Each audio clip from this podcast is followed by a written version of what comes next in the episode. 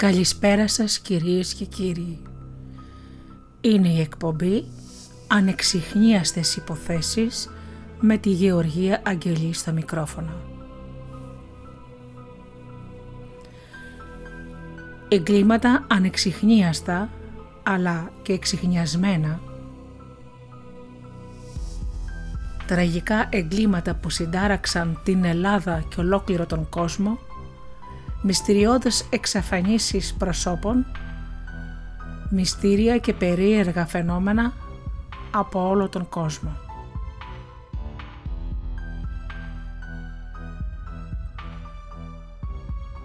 Ξεκινάμε με ένα τραγούδι και αμέσως μετά με τη σημερινή μας υπόθεση.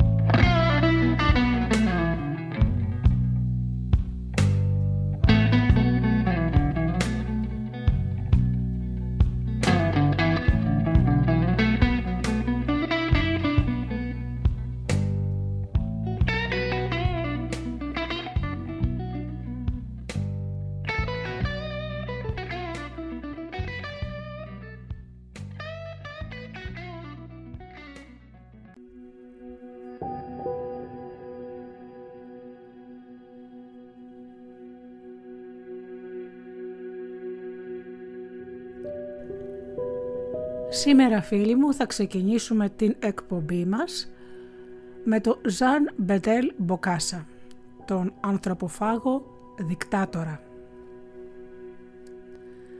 Ας σκιαγραφίσουμε λοιπόν αυτή τη φρικτή προσωπικότητα που γεννήθηκε το 1922 και πέθανε το 1996. Η μεγάλη του δράση ήταν τη δεκαετία του 70 όπου κατηγορήθηκε τα 13 χρόνια που ήταν δικτάτορας για πάρα πολλά πράγματα. Καταρχάς κατηγορήθηκε για τα πιο φρικτά εγκλήματα που μπορεί να κάνει άνθρωπος. Ανθρωποφαγία, ακροτηριασμούς, σαδιστικά βασανιστήρια, οικονομικές καταχρήσεις και 38 ανθρωποκτονίες. Ο Μποκάσα κατέλαβε την εξουσία με πραξικόπημα το 1966 ανακηρύσσοντας την απαρχή μιας νέας εποχής ισότητας στην υπηρετική χώρα της Κεντρικής Αφρικής. Εννοούσε βέβαια ισότητα μόνο για έναν άνθρωπο, τον εαυτό του. Με τη στήριξη της Λιβύης και της Γαλλίας επιδόθηκε σε ένα όργιο αυθαιρεσιών και καταχρήσεων που κράτησαν 13 ολόκληρα χρόνια.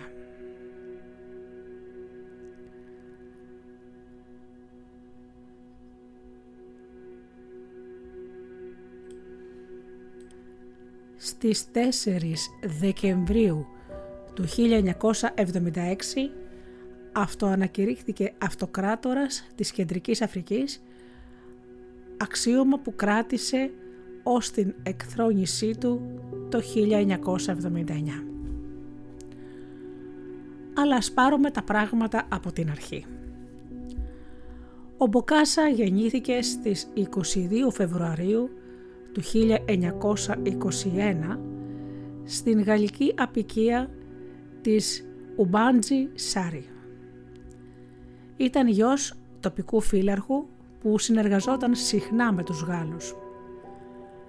Έμεινε ορφανός από πολύ νεαρή ηλικία, καθώς ο πατέρας του ξυλοκοπήθηκε μέχρι θανάτου από τους απεκιοκράτες.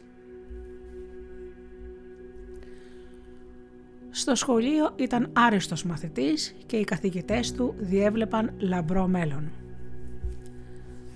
Όταν ήταν έφηβος ανέπτυξε στενές σχέσεις με την χριστιανική εκκλησία και φιλίες με τον πάστορα Γκρίνερ. Στα 18 του χρόνια ακολουθώντας την συμβουλή του παππού του κατατάχθηκε στον απικιοκρατικό στρατό παρότι προοριζόταν για ιερέας. Ας πάμε τώρα στην στρατιωτική του καριέρα. Υπηρέτησε στο δεύτερο σύνταγμα πυροβολικού, έγινε δεκανέας τον Ιούλιο του 1940 και λοχίας τον Νοέμβριο του 1941. Μετά την κατάληψη της Γαλλίας από τη ναζιστική Γερμανία, ο Μποκάσα υπηρέτησε με μια αφρικανική μονάδα των ελεύθερων γαλλικών δυνάμεων και συμμετείχε στην κατάληψη της πρωτεύουσα της κυβέρνησης του Βυσί στην Μπραζαβίλ.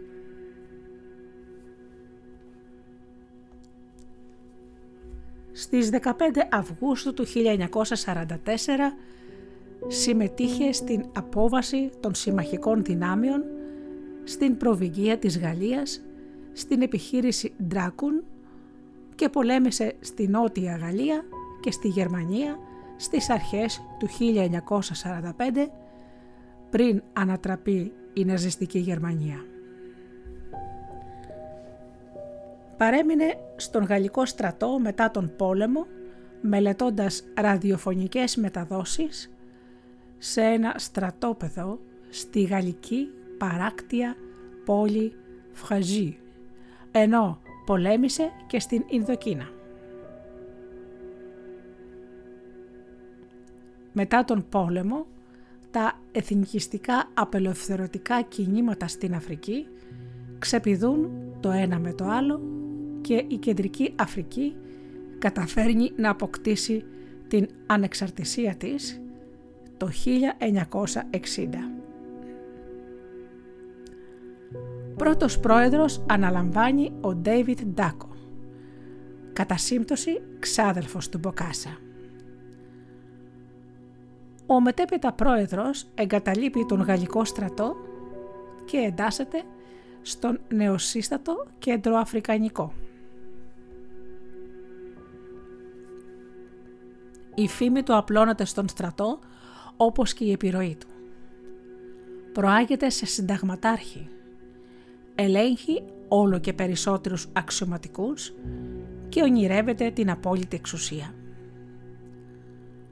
Το 1964 η κυβέρνηση Ντάκο βρίσκεται σε δύσκολη θέση λόγω των οικονομικών προβλημάτων αλλά και των τενταμένων σχέσεων με τις γειτονικές χώρες.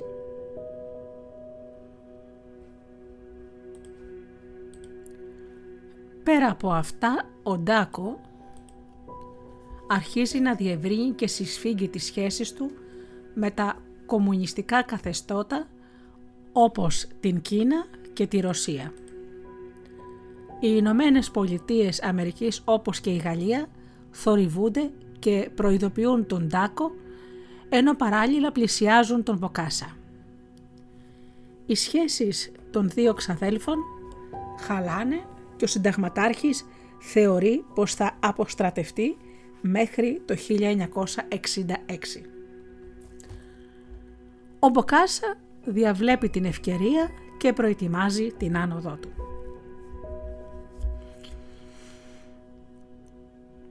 Ας δούμε τώρα για το πραξικόπημα που έκανε και την Προεδρία. Στις 31 Δεκεμβρίου του 1965 ο Ντάκο έφυγε από το Palais de la Renaissance για να επισκεφθεί μία από τις φοιτίες των υπουργών του νότιο-δυτικά του Μπαγκούι. Μια μισή ώρα πριν τα μεσάνυχτα, ο λοχαγός Μπάντζα έδωσε εντολή στους αξιωματικούς του να ξεκινήσουν το πραξικόπημα.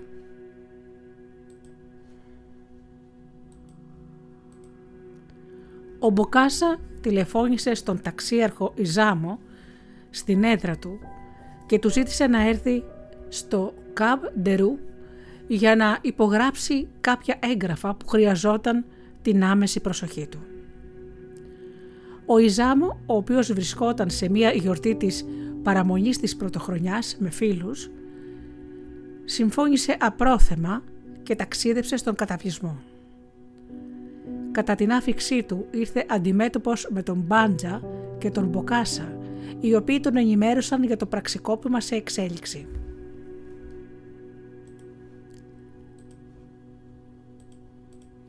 Αφού δήλωσε την αντίθεσή του στο πραξικόπημα, ο Ιζάμο οδηγήθηκε από τους πραξικοπηματίες σε ένα υπόγειο κελάρι.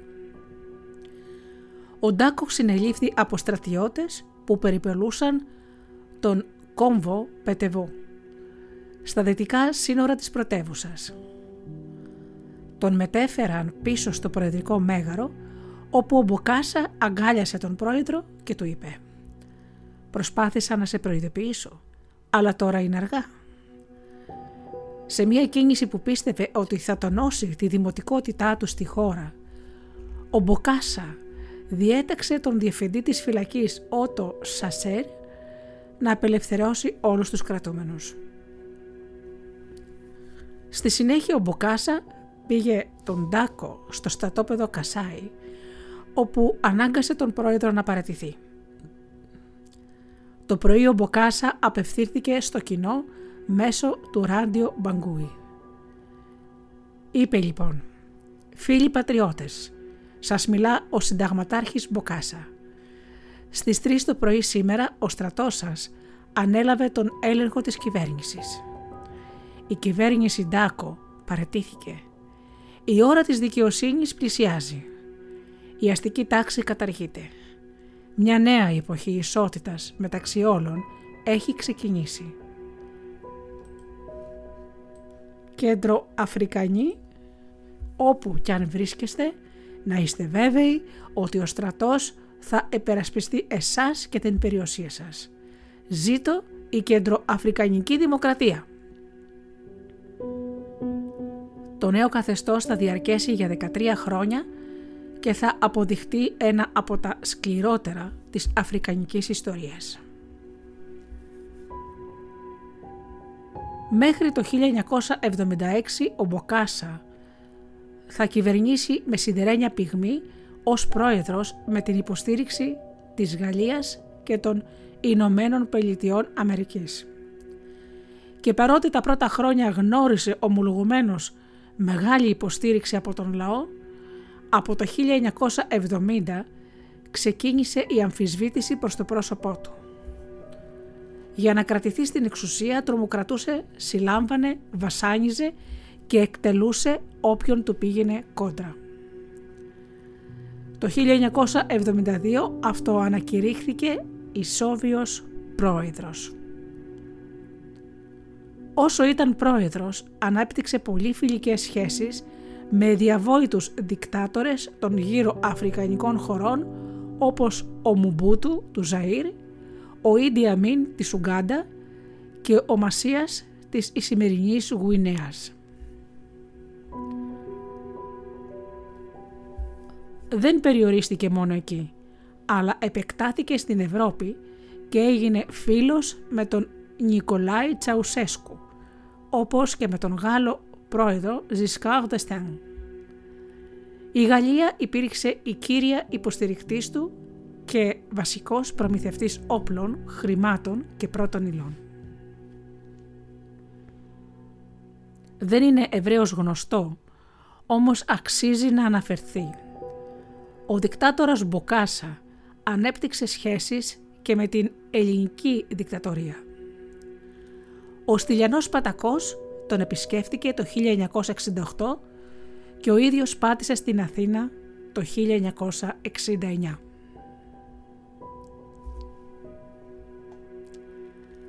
Πάμε τώρα στην ανακήρυξη της αυτοκρατορίας του. Η μεγαλομανία του έφτασε στο Ζενίθ και αποφάσισε να δώσει στον εαυτό του προαγωγή. Πιο συγκεκριμένα το 1977 καταργεί την Κέντρο Αφρικανική Δημοκρατία και ιδρύει την Κέντρο Αφρικανική Αυτοκρατορία με πρώτο μονάρχη τον ίδιο και το διάδοχο γιο του. Το απόγειο της τρέλας έρχεται στις 4 Δεκεμβρίου του 1977. Ο αυτοκράτορας Ζαν Μπετέλ Μποκάσα φοράει το στέμα του, το οποίο είναι διακοσμημένο με περισσότερο από 2.000 διαμάντια, ένα από τα οποία ζύγιζαν 38 καράτια και κρατώντας ένα σκύπτρο 2 μέτρων, επίσης διακοσμημένο με διαμάντια, ενθρονίζεται στο Μπαγκουί. Στην υπέρλαμπρη και αδικαιολόγητη για τα οικονομικά δεδομένα τελετή είχαν προσκληθεί και Ευρωπαίοι ηγέτες, όμως δεν παρέστη κανένας.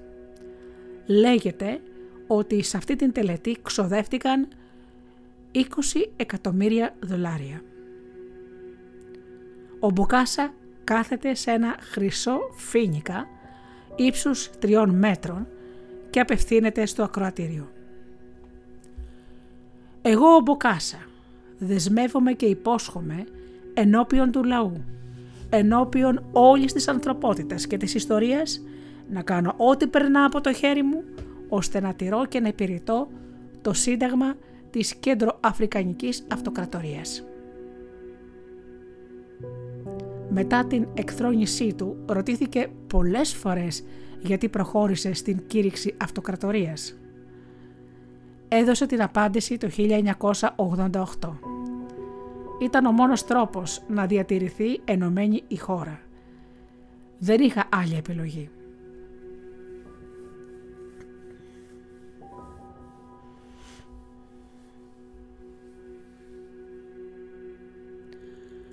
Ο πρώην αυτοκράτορας της Κεντροαφρικανικής Δημοκρατίας, Ζαν Μπεντέλ Μποκάσα, κάθεσε στο εδόλιο του κατηγορουμένου τον Δεκέμβριο του 1986, δύο μήνες μετά την επιστροφή του από την εξορία. Ήταν η ώρα της απόδοσης ευθυνών. Ο απόλυτος δικτάτορας μιας από τις φτωχότερες χώρες της Αφρικής θα ερχόταν επιτέλους πρόσωπο με πρόσωπο με τους ανθρώπους που είχε βασανίσει. Στη δίκη βγήκαν στο φως πολλές ζωφερές λεπτομέρειες για την κατάσταση στις διαβόητες φυλακές Νγκαραγκμπά όπου συνηθιζόταν να αλυσοδένουν καθημερινά τους τρόφιμους στο πάτωμα. Με εντολές του διευθυντή των φυλακών, τον Ζωζέφ Μοκόα, οι κρατούμενοι είτε πέθαιναν από ασυτεία είτε στεργαλιζόταν. Άλλοι δολοφονούνταν με αλλεπάλληλα χτυπήματα από σφυριά.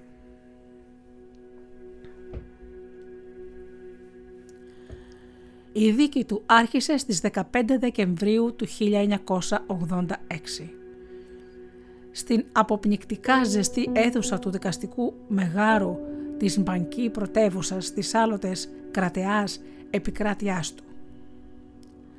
Εκεί δικάστηκε για κανιβαλισμό, δολοφονίες, αλλά και για τους φρικτούς βασανισμούς στις φυλακές του ούτε και επιβεβαιώθηκε ποτέ αν είχε σερβίρει ανθρώπινο κρέας σε επίσημο δείπνο που παρέθεσε στον Γάλλο πρόεδρο Ζισκάρ Ντεστέν. Ο πρώην αυτοκράτορας έκλαψε σιωπηλά όταν ο δικαστής ανακοίνωσε την καταδίκη του σε θάνατο. Στο δικαστήριο είχαν σειρεύσει απεσταλμένοι από όλα τα διεθνή μέσα αδειμονώντας να καταγράψουν κάθε φρικιαστική λεπτομέρεια από τις τραγικές πράξεις κατά την περίοδο της ηγεμονίας του. Ο Μποκάσα προσέλαβε για την υπεράσπιση του δύο Γάλλους μεγαλοδικηγόρους γνωρίζοντας πως για να γλιτώσει τη θανατική ποινή χρειαζόταν τις υπηρεσίες μιας κορυφαίας ομάδας συνηγόρων. Ο 65χρονος πρώην αυτοκράτορας έκανε μια γελία εμφάνιση στο δικαστήριο φορώντας ένα υπέρκομψο κουστούμι σε χτυπητή αντίθεση με την πλαστική σεγιονάρα που φορούσε στο πρισμένο από την ποδάγρα δεξί του πόδι. Παρακολουθούσε με προσήλωση τα τεκτενόμενα, χάνοντας κατά καιρούς την ψυχραιμία του και παρεμβαίνοντας με παράτερα σχόλια και δικαιολογίες. Μάρτυρες κατηγορίες έριξαν άπλετο φως στην κτηνώδη αγριότητα του καθεστώτος του. Ένας από τους πρώην μαγείρους του, ο Φιλίπ Λιγκουίσα, κατέθεσε ότι του είχε ζητήσει να ετοιμάσει ένα ιδιαίτερο γεύμα με κυρίως πιάτο, ένα ανθρώπινο σώμα που ο δικτάτορας διατηρούσε στο τεράστιο ψυγείο του.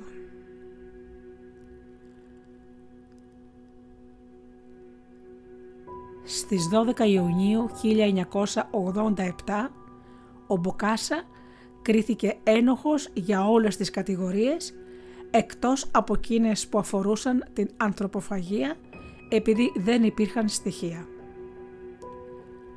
Αν και η ποινή του ήταν θανατική, μετατράπηκε σε ισόβια κάθερξη.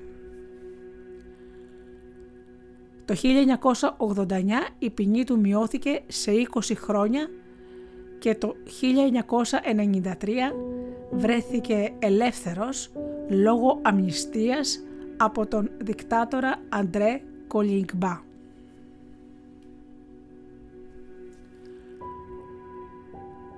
Ας πάμε τώρα στις περιγραφές των μαρτύρων. Άλλοι μάρτυρες περιέγραψαν τη μέρα που παραβίασαν το ανάκτερο του Μποκάσα λίγο αφού ανατράπηκε από την εξουσία. Αναζητούσαν χαμένους από χρόνια συγγενείς τους και έφρυξαν όταν ανακάλυψαν πτώματα και ανθρώπινα μέλη αποθηκευμένα στα ψυγεία του παλατιού. Μία μάρτυρας κατέθεσε ότι ο Μποκάσα εκτέλεσε τον άντρα της, τον στρατηγό Μπόγκο, όταν εκείνος αρνήθηκε να επιτρέψει στο δικτάτορα να κοιμηθεί μαζί της. Την ώρα που κατέθεται η γυναίκα, ο Μποκάσα επέδειξε ξαφνικά βαθιά με τα μέλια.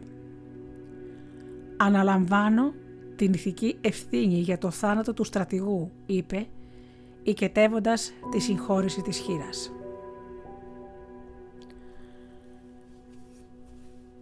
Καταδικαστική μαρτυρία προήλθε και από μια ομάδα 27 μαθητών των μοναδικών επιζώντων από τα 180 παιδιά που σκοτώθηκαν τον Απρίλιο του 1979 όταν πετροβόλησαν τη διερχόμενη Rolls Royce του Μποκάσα. Είχαν βγει στους δρόμους για να διαμαρτυρηθούν επειδή τους υποχρέωναν να φορούν πανάκριβες σχολικές στολές που έπρεπε να αγοράζουν οι ίδιοι από τα εργοστάσια ιδιοκτησίας μιας από τις συζύγους του Μποκάσα. Πολλά από τα παιδιά κατέθεσαν ότι ο Μποκάσα επισκέφτηκε την πρώτη τους νύχτα στη φυλακή και διέταξε τους δεσμοφύλακες να τα ξυλοκοπήσουν μέχρι θανάτου. Επίσης ανέφεραν ότι είχε πάρει μέρος και αυτός στους ξυλοδαρμούς τσακίζοντας με το ευαίνινο μπαστούνι περιπάτω του το κρανίο πέντε παιδιών.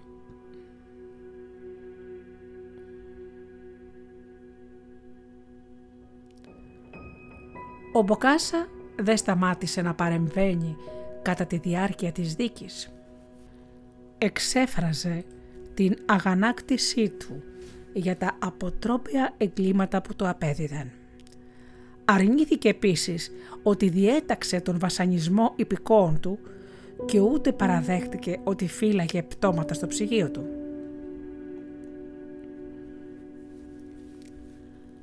Καθώς συσσωρεύονταν συντριπτικά στοιχεία εναντίον του, επιχείρησε να μετατοπίσει την ευθύνη από τον εαυτό του σε διάφορους υπουργούς της πρώην κυβέρνησής του. Όταν ήρθε η ώρα να πάρει το λόγο για την υπεράσπισή του, έκανε την εξής απίστευτη δήλωση.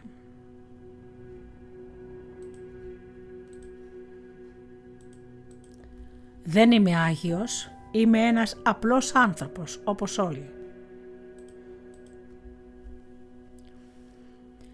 Καθώς όλο και περισσότερα εγκλήματα έρχονται στην επιφάνεια, ο Μποκάσα δεν μπορούσε να κρύψει την οργή του.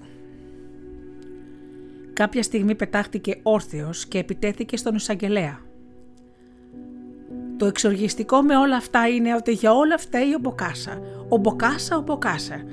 Δεν φτάνουν τα εγκλήματα που μου αποδίδετε. Τώρα μου ρίχνετε την ευθύνη για όλες τις ανθρωποκτονίες της τελευταίας εικοσαετίας.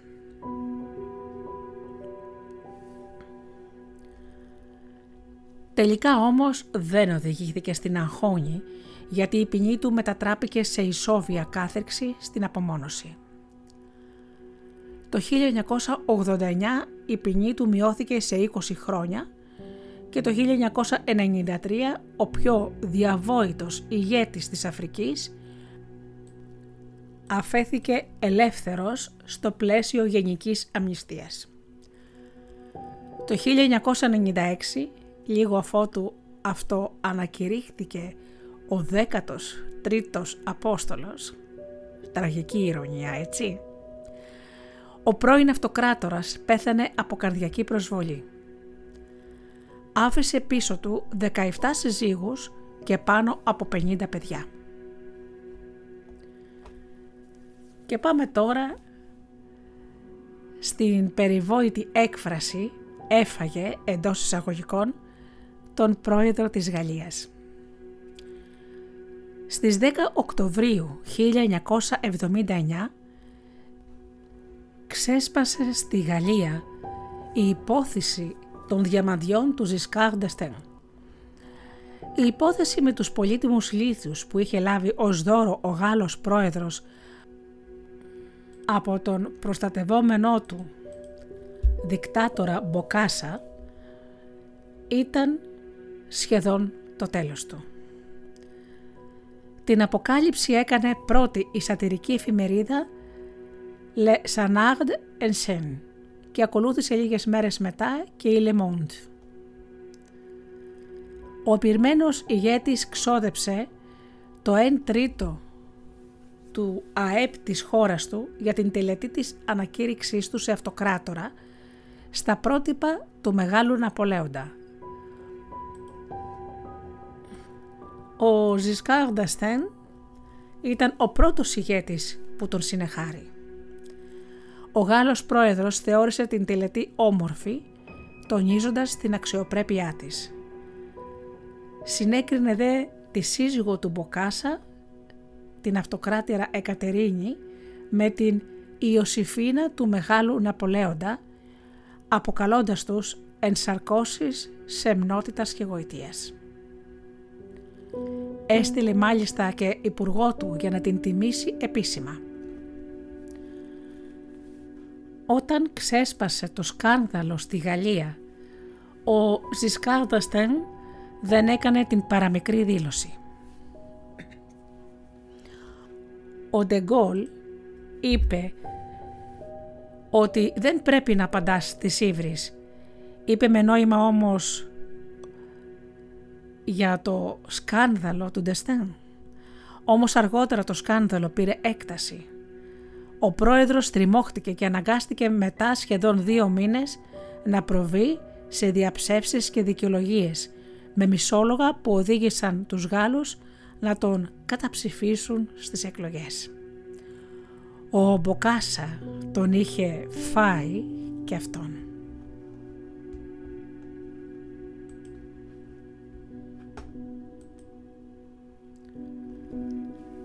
Αυτή ήταν λοιπόν η ιστορία του διαβόητου ανθρωποφάγου δικτάτορα με τα απίστευτα εγκλήματα.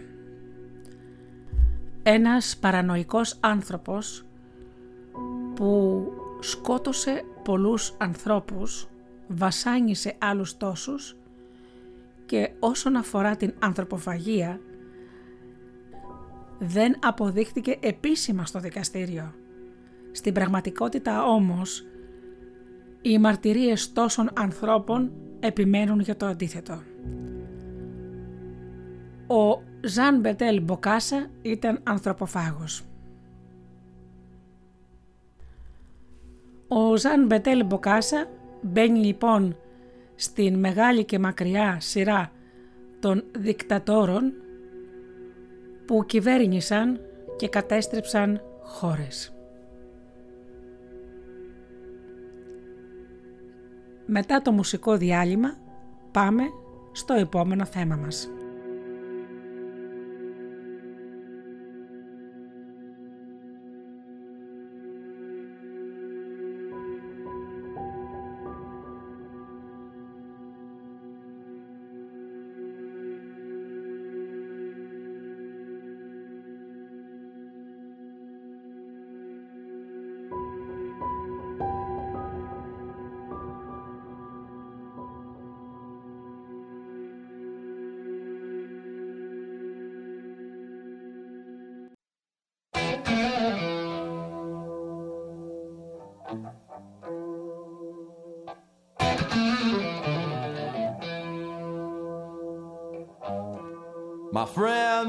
Told me, man, there's something gonna change your life.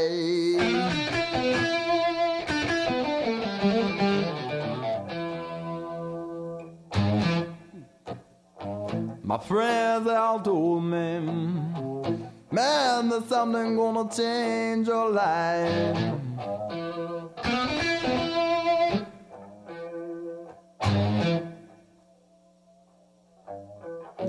Gotta have that brown sugar.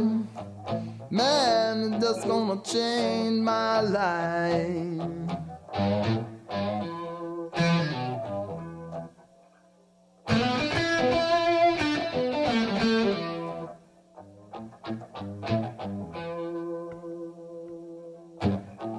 Man, I got the hell the brown sugar. Man, it's just gonna make me feel so right.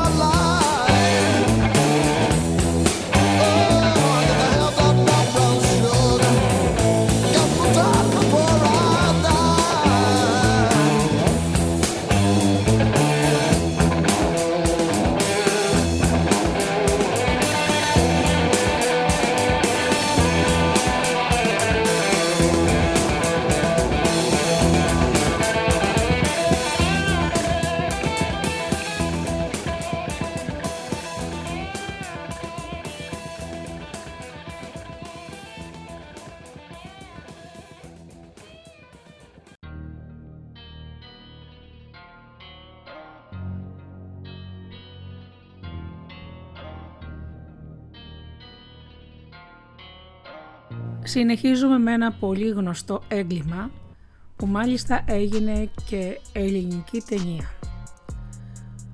Δεν είναι άλλο από το έγκλημα που έκανε ο Νίκος Κοεμτζής που έσφαξε τρεις ανθρώπους και τραυμάτισε άλλους 7 για μία παραγγελιά στην πίστα.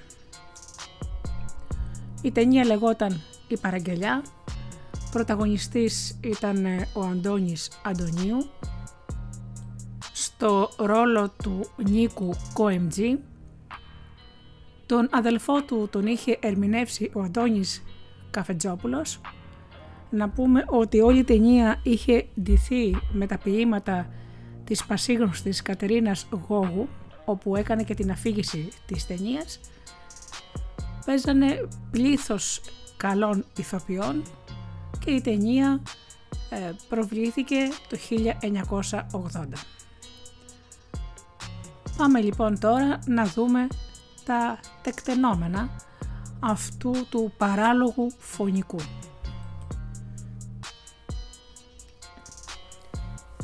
Την υπόθεση του τριπλού φωνικού με πρωταγωνιστή τον Νίκο Κοεμτζή την περιγράφει γλαφυρά ο γνωστός δημοσιογράφος Πάνος Σόμπολος σε ένα από τα βιβλία του που κυκλοφορούν από τις εκδόσεις Πατάκη.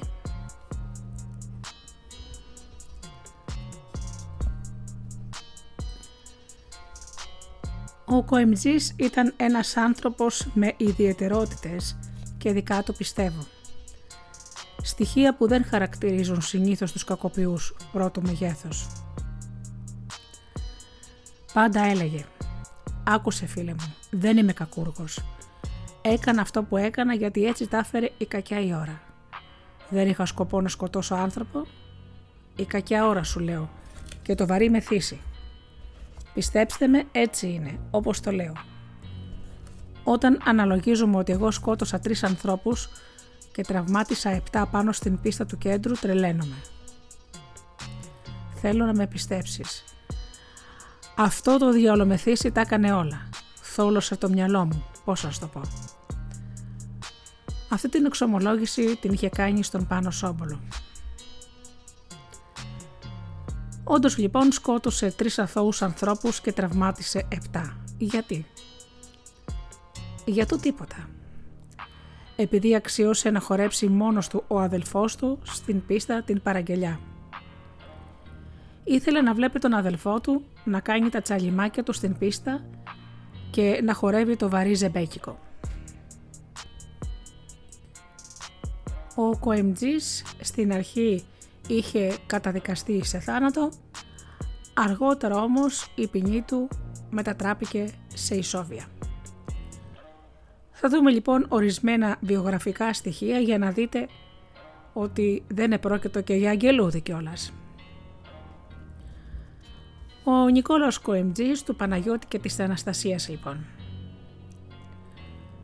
Ο ίδιος στο βιβλίο του γράφει ότι είχε και δεύτερο επώνυμο, Κουδουμζής, αλλά αυτό δεν προκύπτει από τα επίσημα στοιχεία του φακέλου του. Για να το λέει ο ίδιος όμως, κάτι ήξερε. Το βιβλίο του λεγόταν «Το μακρύ ζεμπέκικο», το βιβλίο που έγραψε λεγόταν «Το μακρύ ζεμπέκικο» και μετά την αποφολάκησή του το πουλούσε στο δρόμο πάνω σε ένα πάγκο. Και εγώ η ίδια τον είχα δει να το πουλάει έξω από τη στάση του μετρό Ευαγγελισμός και σε άλλα σημεία της Αθήνας. Προσπαθούσε με αυτόν τον τρόπο να επιβιώσει. Γεννήθηκε 17 Ιανουαρίου του 1938 στο Αιγίνιο Πιερίες, ενώ οι γονείς και οι παππούδες του είχαν επιστρέψει το 1924 μαζί με άλλους Έλληνες από το Καβακλή της Ανατολικής Ρωμιλίας είχαν εγκατασταθεί στο Αιγίνιο αν και η καταγωγή τους ήταν από την Ήπειρο. Ο Νίκος ήταν το δεύτερο από τα πέντε παιδιά της οικογένειας του Παναγιώτικου MG. Γράμματα δεν μπόρεσε να μάθει και από μικρός έφυγε για το χωριό του για να εγκατασταθεί αρχικά στη Θεσσαλονίκη και στη συνέχεια στην Αθήνα όπου εργάστηκε σε διάφορες δουλειές για να ζήσει. Το 1965 η τότε ασφάλεια χωροφυλακής προαστίων είχε εξαρθρώσει τετραμελή τρεις άντρες και μία γυναίκα σπήρα διαρρηκτών μεταξύ των οποίων συγκαταλεγόταν και τα δύο αδέλφια Νίκος και Δεμοσθένης Κοεμτζής ενώ ο Νίκος είχε συλληφθεί επίσης και για ένοπλη ληστεία. Συνολικά είχε καταδικαστεί σε ποινές φυλάκισης περίπου 6 ετών και αποφυλακίστηκε το 1972.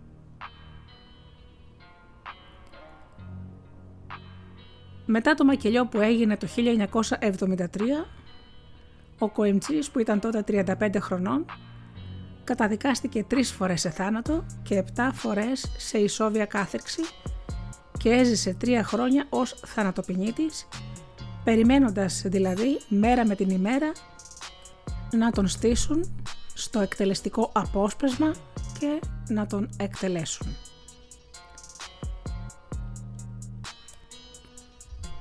Στάθηκε όμως πολύ τυχερός καθώς η θανατική ποινή καταργήθηκε εκείνη την περίοδο στη χώρα μας και έτσι γλίτωσε την εκτέλεση ενώ το 1977 η δική του ποινή μετατράπηκε σε ισόβια.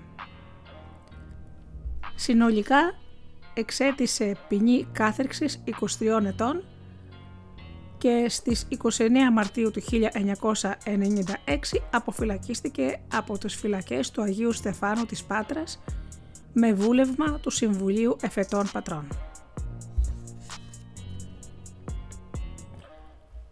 Ε, μάλιστα σε μία εξέγερση που έγινε στις φυλακές του Αγίου Στεφάνου οι κρατούμενοι στην πλειονότητά τους αλλοδαποί και βαρυπινίτες είχαν συλλάβει ως όμερους 7 σοφρονιστικούς υπαλλήλους και τον διευθυντή των φυλακών Γιάννη Νικολακάκη.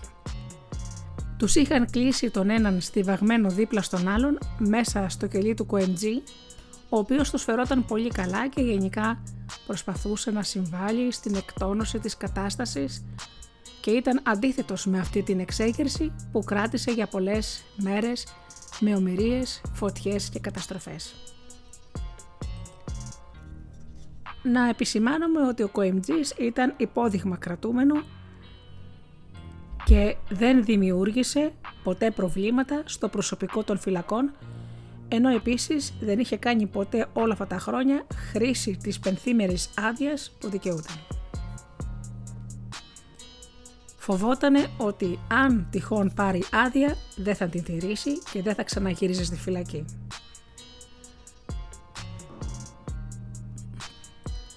Χαρακτηριστικά έλεγε αφού γλίτωσα τον θάνατο όλα τα άλλα θα έλθουν.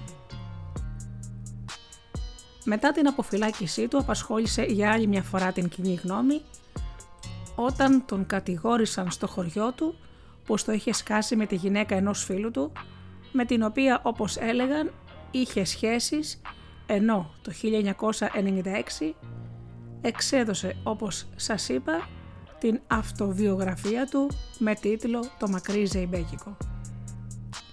Συνήθως την πουλούσε στο μοναστηράκι, στην Πλάκα και σε άλλες περιοχές της Αθήνας, ζώντας φτωχικά με τα χρήματα που έβγαζε. Το 1979 ο μεγάλος Διονύσης Σαββόπουλος έγραψε το τραγούδι «Μακρύ Ζεϊμπέκικο» για τον Νίκο που περιλαμβάνεται στο δίσκο «Η Ρεζέρβα». Πάμε τώρα στο χρονικό της Μεγάλης Φαγής. Για αυτό το μακελιό έχουν γραφτεί πάρα πολλά. Πολλοί δημοσιογράφοι έχουν ασχοληθεί με αυτό το θέμα, όμως έχουν γραφτεί ανακρίβειες και τα πιο πολλά αποτελούν αποκοίηματα φαντασίας. Μερικά δημοσιεύματα ήταν υπερβολικά ή περιλάμβαναν στοιχεία που δεν είχαν καμία σχέση με την πραγματικότητα και γράφτηκαν για να εντυπωσιάσουν το κοινό. Πάμε να δούμε τώρα πώς εξελίχθηκαν τα τραγικά περιστατικά χωρίς υπερβολές, χωρίς σκοπιμότητες και χωρίς φαντασία. Το Φλεβάρι του 1973 ο Νίκος Κοεμτζής, 35 ετών και ο αδερφός του Δημοσθένης, 28 χρονών, εργάζονταν και ζούσαν στην Αθήνα. Ο Νίκος δούλευε σε ένα εμπορικό κατάστημα στην οδό Λικούργου ως κράχτης πελατών όπως λεγόταν τότε και έμενε στην οδό Μενάντρου ενώ ο Δημοσθένης ήταν σταυλίτης στον υπόδρομο του Φαλήρου διαμένοντας με την οικογένειά του τη Νέα Σμύρνη. και οι δύο βγάζανε χρήματα από αυτές τις δουλειές και ζούσαν σχετικά καλά.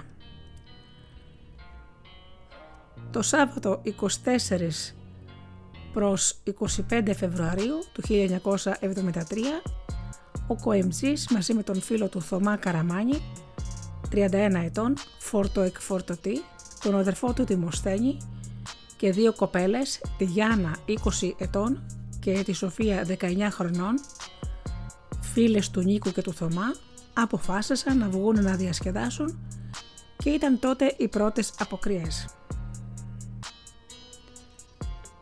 Ήθελα να δω το αδελφάκι μου τον Δημοσθένη να χορεύει ζεϊμπεκιά. Είναι χάρμα Θεού πάνω στην πίστα και δεν χορταίνω να τον βλέπω. Αυτά έλεγε ο Νίκος αργότερα στην ασφάλεια μετά τη σύλληψή του για το μακελιό. Φεύγοντας λοιπόν από το σπίτι στην οδό Μενάνδρο, πήγαν πρώτα στην δισκοτέκ 2001 που βρισκόταν επί της λεωφόρου Συγκρού και στη συνέχεια προχώρησαν πιο κάτω στον ίδιο δρόμο σε ένα μαγαζί του Αργύρι που είχε μπουζούκια μια και ο Νίκος ήθελε να ακούσει βαριά λαϊκά και να καμαρώσει το αδελφάκι του στην πίστα. Το μαγαζί όμως ήταν γεμάτο, δεν είχε τραπέζι, οπότε ο Δημοσθένης έριξε την ιδέα να πάνε στον καρουσάκι και ο Νίκος είπε «Πάμε όπου θέλετε, εγώ ακολουθώ». Ο Κώστας Καρουσάκης τραγουδούσε τότε στο κέντρο Νεράιδα της Αθήνας στην οδό Αγίου Μελετίου 45. Η ώρα είχε πάει μία μετά τα μεσάνυχτα όταν έφτασαν και το κέντρο ήταν ασφικτικά γεμάτο. Οι τρεις άντρες και οι δύο κοπέλες βολεύτηκαν σε ένα τραπέζι και παρήγγειλαν ένα μπουκάλι ουίσκι και δύο κοκακόλες. Κάποια στιγμή έγινε ένας καυγάς μεταξύ του Νίκου και της κοπέλας του με αποτέλεσμα να διώξουν τις κοπέλες για το σπίτι και στο τραπέζι να μείνουν μόνο οι τρεις άντρες για να συνεχίσουν τη διασκέδαση και να δει ο Νίκος το Δημοσθένη να χορεύει βαρύ ζεϊμπέκικο. Στο μεταξύ είχε αδειάσει ένα τραπέζι μπροστά στην πίστα και ο σερβιτόρος που ήταν γνωστός τους τους έβαλε να μετακινηθούν σε αυτό. Η μεγάλη σφαγή έγινε κατά τις 2 το πρωί. Σύμφωνα με τους αυτόπτες μάρτυρας και τα στοιχεία που συγκέντρωσε η αστυνομία, τα γεγονότα διαδραματίστηκαν ως εξής. Τη στιγμή που αποφάσισε η παρέα να ανέβει ο Δημοσθένης στην πίστα, τραγουδούσε ο Καρουσάκης, στον οποίο ο αδερφός του Κοέμτζη απευθύνθηκε λέγοντας «Θέλω να παίξεις μια παραγγελιά». Όμως το ρεπερτόριο του τραγουδιστή τελείωνε εκείνη τη στιγμή με το τραγούδι «Σαν βγαίνει ο Χότζας στο τζαμί». Οπότε και εκείνος απάντησε στον Δημοσθένη ότι το τραγούδι θα το έλεγε ο επόμενος καλλιτέχνης που ήταν ο Παναγιώτης Ιτάκης Αθανασιάδης. Μάλιστα κατεβαίνοντας από την πίστα ο Καρουσάκης είπε στον Αθανασιάδη να παίξει την παραγγελιά που ήταν το τραγούδι «Τα δυο σου χέρια πήρανε, βεργούλες και με δίρανε». Λέγοντας χαρακτηριστικά «Πες το ρετάκι να ησυχάσω από δάφτους», Μόλις όμως η ορχήστρα άρχισε να παίζει, ανέβηκαν στην πίστα δεκάδες άτομα, πράγμα που δεν έρεσε στο Δημοσθένη και πολύ περισσότερο στον Νίκο. Πες τους να κατέβουν και να διάσουν την πίστα. δική μας παραγγελιά είναι το τραγούδι τάκι, διαμαρτυρήθηκε ο Δημοσθένης στον Αθανασιάδη. Ο Αθανασιάδης του απάντησε: Πώς να το πω, Δεν βλέπεις τι γίνεται στην πίστα; Δεν είναι ένας, δεν είναι πέντε άνθρωποι, είναι πολλοί. Μάλιστα όταν ο Δημοσθένης επέμενε, ο τραγουδιστής του απάντησε «Να, πάρα το μικρόφωνο και πες το εσύ». Τότε σηκώθηκε από την καρέκλα ο νταΐς της παρέας, ο Νίκος και πλησιάζοντας τον Τάκη του είπε επιτακτικά «Γιατί ξύγεσαι έτσι ρε Αθάνα» «Γιατί ρε Τάκη» Ανυποψίαστος για τα όσα θα ακολουθούσαν ο τραγουδιστής προσπάθησε να δικαιολογηθεί τι να σου κάνω, ρε Νίκο, δεν βλέπεις τι γίνεται; Πες το εσύ. Να, πάρε το μικρόφωνο. Εκείνο ήταν το σημείο που ο Κοεμτζή βγήκε εκτός αυτού και άρχισε να φωνάζει ουρλιάζοντας. Παραγγελιά, ρε! Παραγγελιά! Δεν ακούτε ρε! Παραγγελιά! Σχεδόν ταυτόχρονα τράβηξε από το ζωνάρι του το καλοτροχισμένο μαχαίρι του και άρχισε να το ανεβοκατεβάζει με μανία και όποιον πάρει ο χάρος. Ακολούθησε πραγματική σφαγή και ένα πανδαιμόνιο από φωνές, ουρλιαχτά κλάματα και πανικό αφού μέσα στο κέντρο, σύμφωνα με τους τότε υπολογισμούς, βρισκόταν περίπου 200 άτομα. Άρχισαν όλοι να τρέχουν για να σωθούν από το μένος του QMG, όμως σύντομα η πίστα γέμισε νεκρούς, τραυματίες και αίματα, ενώ μεταξύ των βαριά τραυματισμένων βρέθηκε και ο αδελφικός φίλος του QMG, Θωμάς, που ήταν στην ίδια παρέα με εκείνον. Δεν έβλεπε καν ποιον μαχαίρωνε και όποιος βρισκόταν στην ακτίνα δράσης του κινδύνευε θανάσιμα. Άνθρωποι κοίτονταν στο δάπεδο νεκροί ή τραυματίες, άλλοι βογκούσαν και ζητούσαν βοήθεια και άλλοι βρισκόταν κρυμμένοι σε διάφορα σημεία του μαγαζιού μέχρι να κοπάσει η φωνική θύελα. Στο βιβλίο που έγραψε ο Νίκος Κοεμτζής, οι σκηνές της φαγής περιγράφονται ως εξής.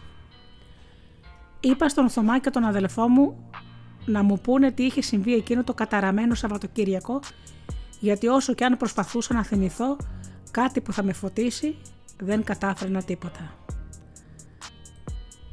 Τότε άρχισε ο Θωμάς να μου τα εξιστορεί και να τα βάζει στη σειρά το ένα πίσω από το άλλο σαν εφιαλτική ταινία του κινηματογράφου. Όταν ανέβηκε στην πίστα ο Δημοσθένης να χορέψει, ανεβήκανε και κάτι άλλοι θαμώνες για να χορέψουν και εκείνοι.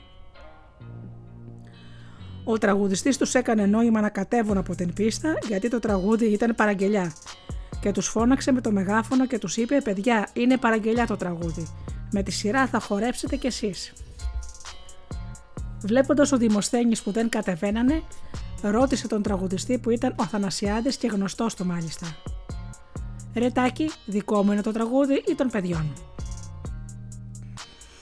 Ο τραγουδιστής απάντησε «Εγώ τους το πάρε Δημοσθένη πως είναι παραγγελιά το τραγούδι. Αν θέλεις, αν θέλεις πες τους το εσύ». Και έβαλε το μικρόφωνο στο στόμα του Δημοσθένη. Τότε ο Δημοσθένης φώναξε με το μικρόφωνο και τους είπε «Παιδιά, παραγγελιά είναι το τραγούδι, δεν ακούσατε».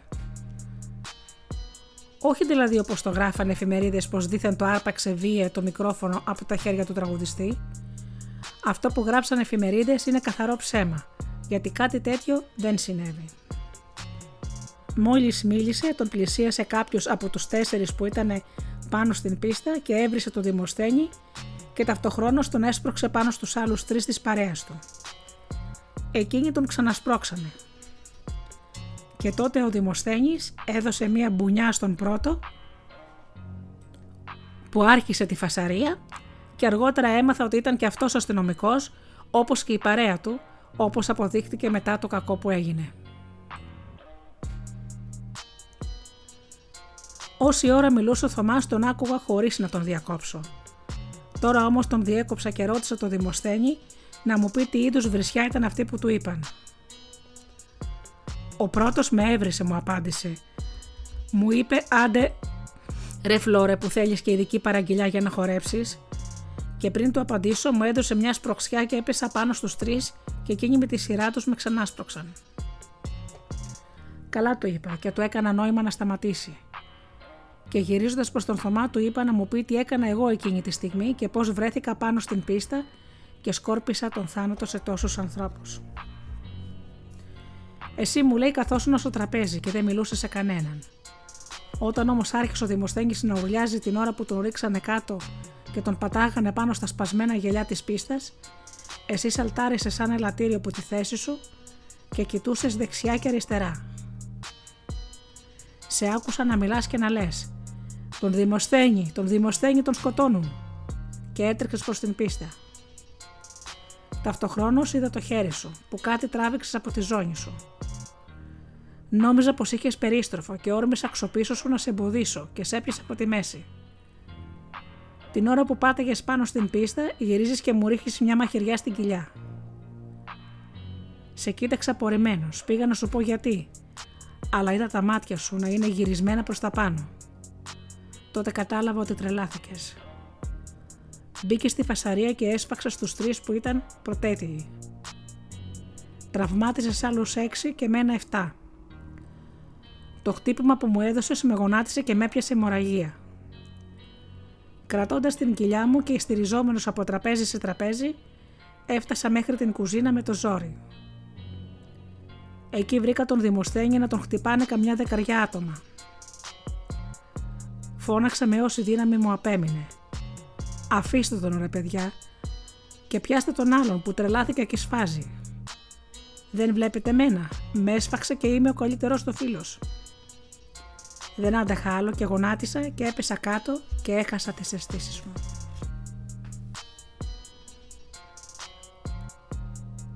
Αυτά λέει στο βιβλίο του ο Νίκος. Όμως, όπως και αν έχουν τα πράγματα, σημασία έχει το γεγονός ότι έκλεισαν τρία σπίτια, αφού τρεις αθώοι συνάνθρωποι μας βρήκαν φρικτό θάνατο. Ενώ τραυματίστηκαν και είδα τον χάρο με τα μάτια τους άλλοι επτά από το φωνικό μαχαίρι του Νίκου του Νταΐ. Νεκροί ήταν Μανώλης Χριστοδουλάκης του Γεωργίου, 28 χρονών, υπερνοματάρχης της τότε χωροφυλακής. Δημήτρης Πέγιας του Μιχαήλ, 31 χρονών, αστιφύλακας που πυρετούσε στη Γενική Ασφάλεια Θενών. Γιάννης Κούρτης του Νικολάου, 34 χρονών, μηχανικός και βαφέας αυτοκινήτων. Τραυματίες Ιτανοί. Δημήτρης Παπαδάκης του Ιωάννη, 26 ετών. Ηλεκτρολόγος. Θεοφάνης Σύριος του Παναγιώτη. Νίκος Δανιήλ, 31 χρονών. Μηχανικός αυτοκινήτων. Ηλίας Τόλιος του Βασιλείου, 34 χρονών, σερβιτόρας και συνειδιοκτήτης του κέντρου. Θανάσης Αθανασούλης, 35 χρονών, τραπεζικός υπάλληλος. Δημήτρης Χίζας, 41 χρονών, μέτρη του κέντρου. Θωμάς Καραμάνης του Νικολάου, 31 χρονών, φορτοεκφορτωτής, αδελφικός φίλος του ΚΟΕΜΤΖΙ. Ο ιατροδικαστής Δημήτρης Καψάσκης είχε κάνει την νεκροψία και την νεκροτομή στα πτώματα των άτυχων θυμάτων στο νεκροτομείο της Αθήνας, διαπιστώνοντας την αγριότητα με την οποία είχαν χτυπηθεί οι τρεις αδικοχαμένοι. Είχε δηλώσει τότε ο Καψάσκης, ο οποίος δεν ζει πια, τα εξής. Πρόκειται για γυσαλαία χτυπήματα. Ο δράστης γνώριζε πολύ καλά από μαχαίρια. Τα τραύματα μαρτυρούν ότι έχουμε να κάνουμε με επαγγελματία δολοφόνο. Ο δράστης ήταν τεχνίτης. Χαρακτηριστικά σας αναφέρω ότι όταν κάρφωνα τη λεπίδα στα σώματα των θυμάτων του, έστριβε το μαχαίρι για να κάνει σίγουρη δουλειά.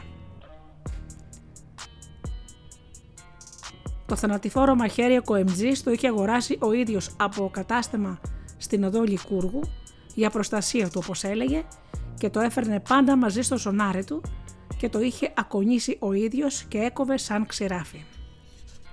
Μετά το φοβερό μακελιό, ο Νίκος Κοεμτζής, κρατώντας πάντα το ματωμένο μαχαίρι στο χέρι του, βγήκε έξω από το κέντρο και έφυγε για το σπίτι του, όπου βρισκόταν οι δύο κοπέλες που είχε διώξει νωρίτερα από το κέντρο και στις οποίες είπε πως ήταν γεμάτος αίματα από μία ζημιά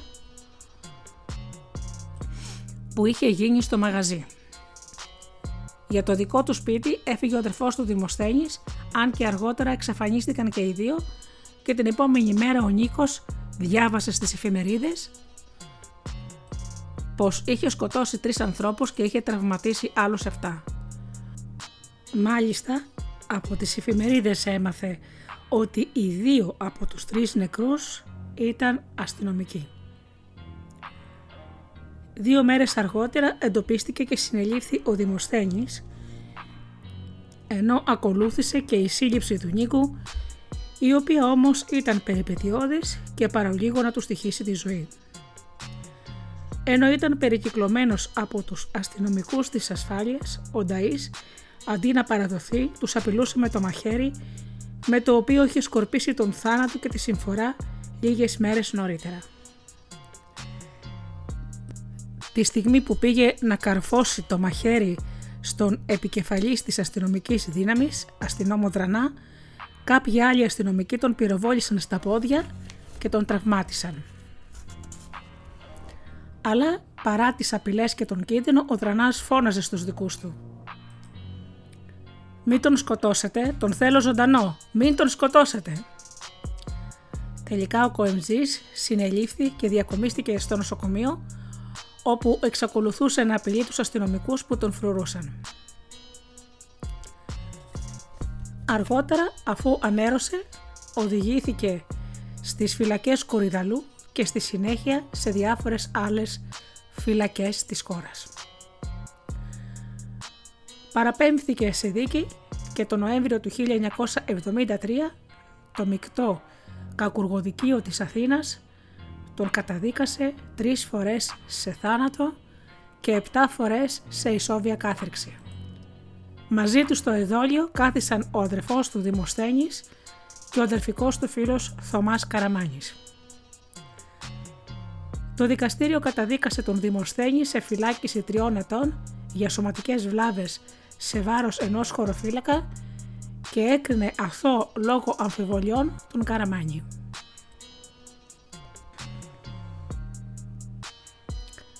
Στην όλη υπόθεση OMG θα πρέπει να επισημάνουμε κάτι που ο ίδιος αναφέρει στο βιβλίο του. Ότι ήταν δηλαδή και αντιστασιακός. Το 1971, μετά την πρώτη αποφυλάκησή του από τις φυλακές της Κέρκυρας, εντάχθηκε στο ΠΑΚ και βοήθησε τον αντιδικτακτορικό αγώνα έχοντας ο ίδιος αριστερές καταβολές. Ο πατέρας του είχε ενταχθεί στο ΕΑΜ και αργότερα φυλακίστηκε, βασανίστηκε και κυνηγήθηκε από τους αστυνομικούς.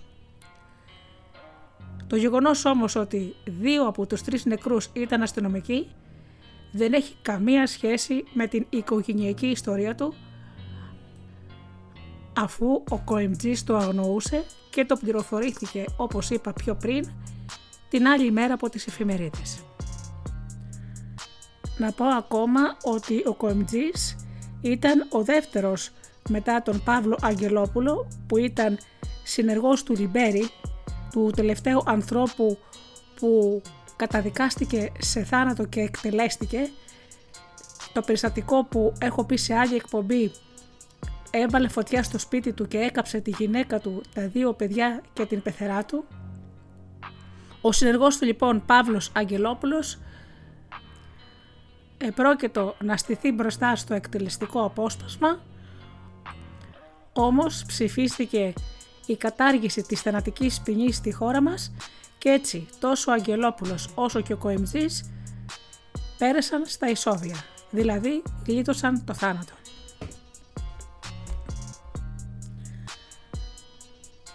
Μετά την αποφυλάκησή του ο ήταν υποχρεωμένος για κάποια χρόνια να παρουσιάζεται στο αστυνομικό τμήμα της περιοχής του ανατακτά χρονικά διαστήματα και να δίνει το παρόν. Πρωταγωνίστησε όμως για άλλη μια φορά σε ένα νέο επεισόδιο το οποίο απασχόλησε τα μέσα ανημέρωσης το καλοκαίρι του 1996 όταν κλέφτηκε με τη γυναίκα του καλύτερου του φίλου. Σύμφωνα με τα δημοσιεύματα εκείνης της εποχής, ο Νίκος Κοεμτζής τα έφτιαξε με την 40χρονη γυναίκα ενός φίλου του και το σκασε από το Αιγίνιο Πιερίας. Έλεγε τότε το ρεπορτάζ. Ο γνωστός Ισοβίτης που αποφυλακίστηκε πριν από περίπου 5 μήνες, ύστερα από 23 χρόνια κράτησης, κλέφτηκε με τη σύζυγο του καλύτερου του φίλου στο Αιγίνιο και σύμφωνα με όσα λέγονται στο χωριό διαμένουν στην Αθήνα. Σύμφωνα όμως με τους όρους αποφυλάκησης, ο Κοεμτζής δεν πρέπει να απομακρύνεται από το Αιγίνιο Πιερίας, ενώ κάθε 15 μέρες πρέπει να δηλώνει παρόν στο αστυνομικό τμήμα της περιοχής του. Ο Κοεμτζής έφυγε από το Ιγίνιο με την παντρεμένη φίλη του στις αρχές του μήνα, Αύγουστος του 1996, επέστρεψε στο χωριό τον 15 Αύγουστο, έδωσε το παρόν στο τμήμα και την επόμενη μέρα έφυγε προς άγνωστη κατεύθυνση. Στο Αιγίνιο τα αδέλφια του, οι υπόλοιποι συγγενείς του και οι φίλοι του αισθάνονται προδομένοι από τη συμπεριφορά του Νίκου αφού όπως σχολιάζουν στα καφενεία του χωριού άλλα περίμεναν από αυτόν τώρα. Θέλουμε να τον δούμε να ζει μαζί μας μακριά από φασαρίες και περιπέτειες. Να ησυχάσει και αυτός και εμείς. Να κλείσουν οι πληγές ύστερα από τόσα χρόνια. Αυτά συζητούσαν απογοητευμένοι όλοι. Την επόμενη της δημοσίευσης του ρεπορτάζ η εισαγγελία του Αρίου Πάγου ζήτησε από την εισαγγελία Πατρών από όπου είχε αποφυλακιστεί ο Κοεμτζής να διενεργήσει έρευνα για να διακριβωθεί αν υπήρχε λόγος ανάκλησης της υποόρους απόλυσής του από τις φυλακές. Δεν μαθεύτηκε τελικά που κατέληξε αυτή η δικαστική έρευνα. Προφανώς θα ήταν αρνητική, καθώς ο διαβόητος εγκληματίας συνέχισε να ζει κανονικά ελεύθερος. Η 40χρονη επέστρεψε αργότερα στην οικογένειά της στο Αιγίνιο, ενώ ο Νίκος Κοεμτζής έζησε τα υπόλοιπα χρόνια της ζωής του στην Αθήνα μέχρι τη μέρα που έφυγε από αυτόν τον κόσμο. Πουλούσε ως την τελευταία ημέρα της ζωής του το βιβλίο του. Εδώ θα σας πω και για το θάνατό του. Μεσημέρι Παρασκευής 23 Σεπτεμβρίου του 2011 ο Νίκος είχε πάει από νωρίς στο μοναστηράκι και συγκεκριμένα σε σημείο που το είχε παραχωρήσει ο Δήμος Αθηναίων για να πουλάει το βιβλίο του. Γύρω στις 2 το μεσημέρι κάποιοι διερχόμενοι παρατήρησαν ότι ο Κοεμζής ήταν πεσμένος στο τραπεζάκι μπροστά του μπρούμητα. Λέγεται πως ήταν πάνω από μία ώρα σε αυτή τη στάση. Κατά δύο ώρες, μέχρι που έφτασε το ΕΚΑΒ τον παρέλαβε σε ημιθανή κατάσταση. Διακομίστηκε επιγόντως στην Πολυκλινική Αθηνών, όπου οι γιατροί διαπίστωσαν πως δεν ήταν δυνατόν να τον επαναφέρουν στη ζωή παρά τις προσπάθειές τους. Το ενδεχόμενο εγκληματικής ενέργειας αποκλείστηκε και ο θάνατός του αποδόθηκε σε παθολογικά αίτια. Ο Νίκος Κοεμτζής απεβίωσε σε ηλικία 74 ετών. Σε αυτό το σημείο θα πω ε, τι έχει πει η ψυχολόγος Δήμητρα Ζαγκανά από τη δική της επιστημονική σκοπιά για τον Νίκο Κοεμτζή. Είπε λοιπόν «Είναι πάντοτε πολύ δύσκολο και επικίνδυνο να προσπαθήσεις να σκιαγραφίσεις την προσωπικότητα και ψυχοσύνθεση ενός ανθρώπου με ψυχιατρικούς όρους και ψυχολογικές θεωρίες. Πόσο μάλλον όταν αυτό το άτομο έχει διαπράξει εγκληματική πράξη όπως ο Νίκος Κοεμτζής. Πάντοτε ελοχεύει ο κίνδυνος να χαθείς μέσα στο λαβύρινθο της διανοητικοποίησης και να σου ξεφύγει ο ανθρώπινος παράγοντας που εμπεριέχει τη μοναδικότητα του ατόμου, τα βιώματά του, τον τρόπο που μεγάλωσε, την προσωπικότητα που δημιούργησε με την πάροδο των χρόνων. Με λίγα λόγια μπορείς να υιοθετήσεις το ρόλο του αυστηρού επιστήμονα που μέσα σε μια σελίδα μπορεί να περιγράψει με όρους επιστημονικούς την προσωπικότητα ενός ανθρώπου και το ρόλο του επιστήμονα που αναγνωρίζει την πολυπλοκότητα της ανθρώπινης φύσης, στέκεται με δέος μπροστά στα ανθρώπινα συναισθήματα και επιχειρεί πάντα με σύνεση την ερμηνεία των ανθρώπινων συμπεριφορών.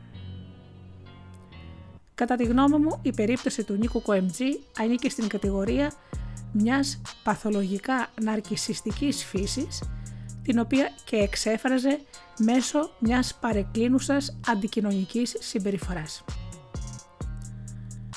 Δεν θα μπω στη διαδικασία να εξηγήσω το γιατί έφτασε στο σημείο να αναπτύξει τη συγκεκριμένη προσωπικότητα γιατί τότε θα πρέπει να κάνω μια ενδελεχή μελέτη της ζωής του και ειδικότερα της παιδικής του ηλικίας. Θα παραμείνω επικεντρωμένη στην εγκληματική συμπεριφορά που ανέπτυξε τη βραδιά της 24ης προς 25ης Φεβρουαρίου του 1973 και με γνώμονα αυτή τη συμπεριφορά θα επιχειρήσω την προσέγγιση. Παθολογικά ναρκισιστική φύση λοιπόν στο πλαίσιο μιας παρεκκλίνουσας αντικοινωνικής συμπεριφοράς. Τι σημαίνει αυτό με απλά λόγια; Σημαίνει πως ο Νίκος Κοεμτζής είχε ένα υπέρμετρο εγώ και μια αίσθηση παντοδυναμίας η οποία τον είχε φέρει αντιμέτωπο από μικρή ηλικία με τον νόμο αφού είχε εμπλακεί σε ληστείες, είχε συλληφθεί και κατηγορηθεί για μικροκλοπές και γενικότερα είχε υιοθετήσει από νεαρή ηλικία μια αντικοινωνική συμπεριφορά. Αυτό το υπέρμετρο εγώ με τους δικούς του ηθικούς νόμους και κανόνες για τη ζωή είναι ικανό να θελώσει τη διάνοια και μπορεί να οδηγήσει τον άνθρωπο ανα πάσα στιγμή στις πιο ακραίες και υπερβολικές παράλογες πράξεις. Μέσα του κρύβει επιθετικότητα λόγω της ανάγκης του να ασκεί έλεγχο και να κυριαρχεί στο περιβάλλον του. Όταν οι συνθήκες της ζωής και οι κοινωνικές περιστάσεις δεν ευνοούν την επίδειξη της δύναμης και του ελέγχου, στην προκειμένη περίπτωση το μακρύ Ζεμπέκικο, του αδερφού του Δημοσθένη, που τόσο θαύμαζε ο Νίκος και δεν του επιτράπηκε να χορέψει, η επιθετικότητα γίνεται τρόπος έκφρασης της απογοήτευσης και της εκδικητικότητας που μπορούν να αναπτύξουν τα άτομα με υπέρμετρο εγώ αισθάνονται προσευλημένα και απορριπταία από το κοινωνικό σύνολο. Η εγκληματική πράξη γίνεται η προσπάθεια επανόρθωσης του πληγωμένου εγωισμού του ατόμου. Μέσα σε όλο αυτό το πλαίσιο συναισθηματικής φόρτισης, ας μην ξεχνάμε να αναφέρουμε και την κατάχρηση αλκοόλ, η οποία από μόνη της προκαλεί άρση των αναστολών και κάνει την επιθετική συμπεριφορά πιο εύκολη υπόθεση.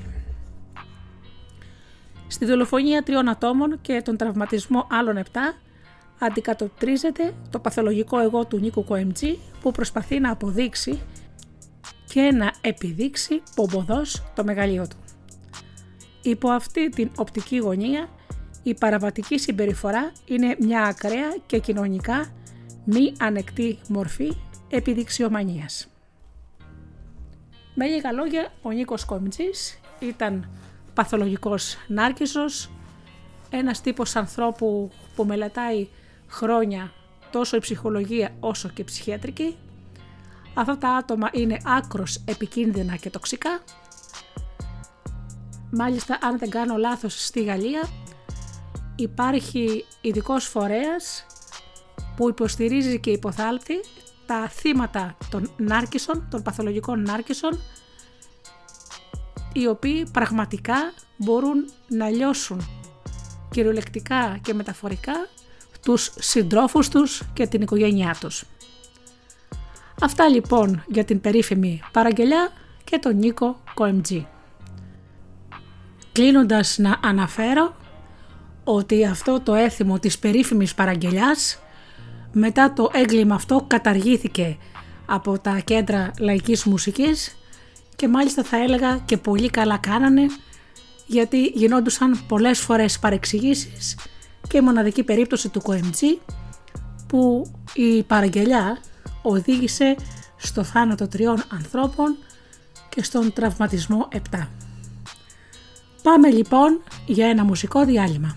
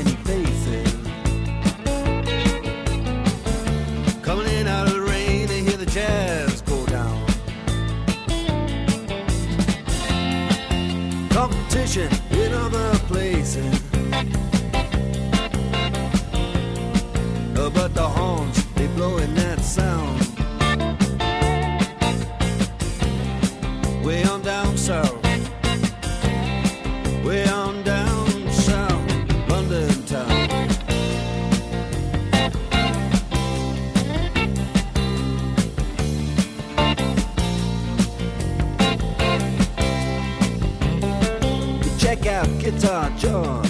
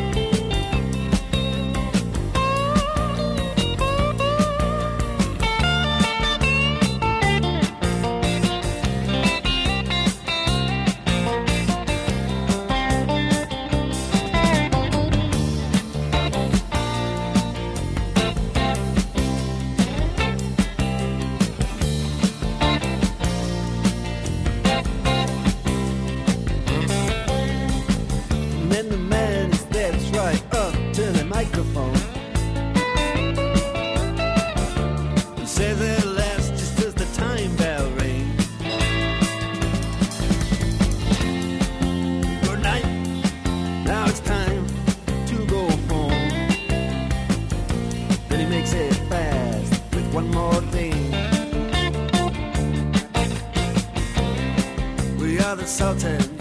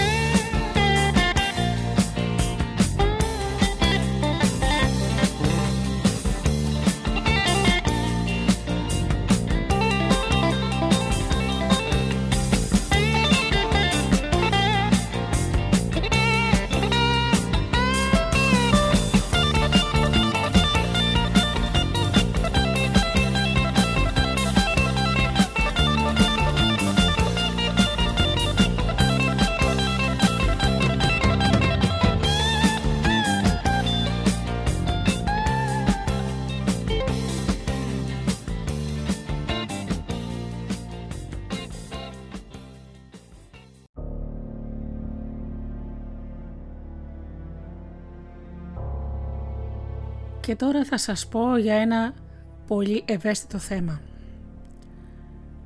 Υπάρχουν άνθρωποι που παίρνουν τη δικαιοσύνη στα χέρια τους γιατί ο νόμος δεν τιμώρησε αρκετά σκληρά το έγκλημα που έκαναν.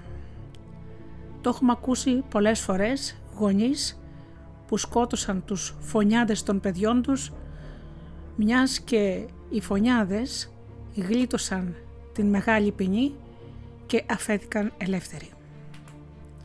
Σήμερα θα σας πω για το Θανάση Ντρούζο.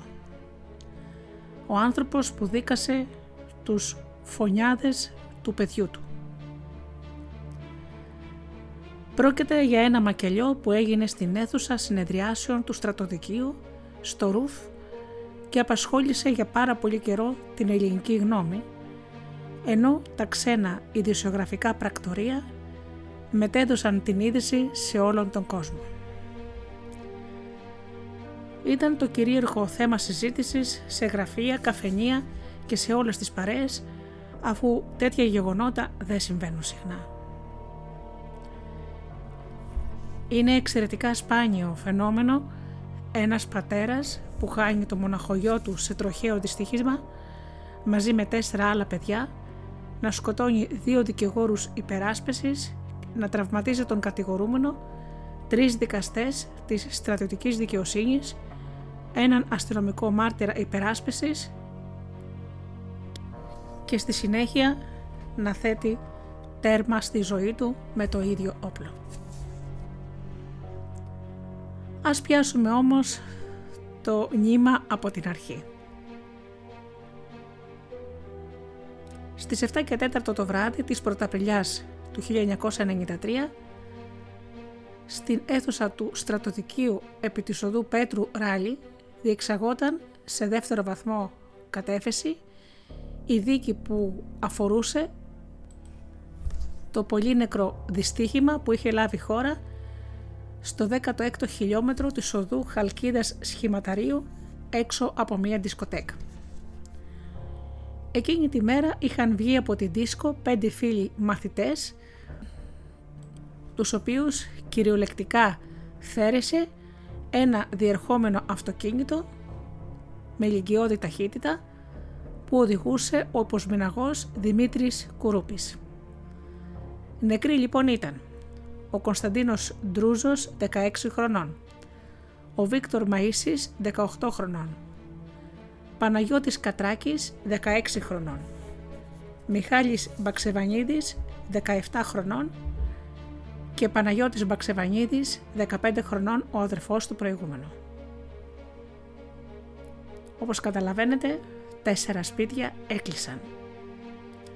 Αυτό το δυστύχημα έγινε γύρω στις 4 τα ξημερώματα της 21ης Ιουλίου του 1991. Στην πρώτη δίκη στο στρατοδικείο, ο υποσμηναχός Κουρούπης είχε καταδικαστεί σε φυλάκιση 4 ετών, 8 μηνών και 15 ημερών για το πολύ νεκρό δυστύχημα.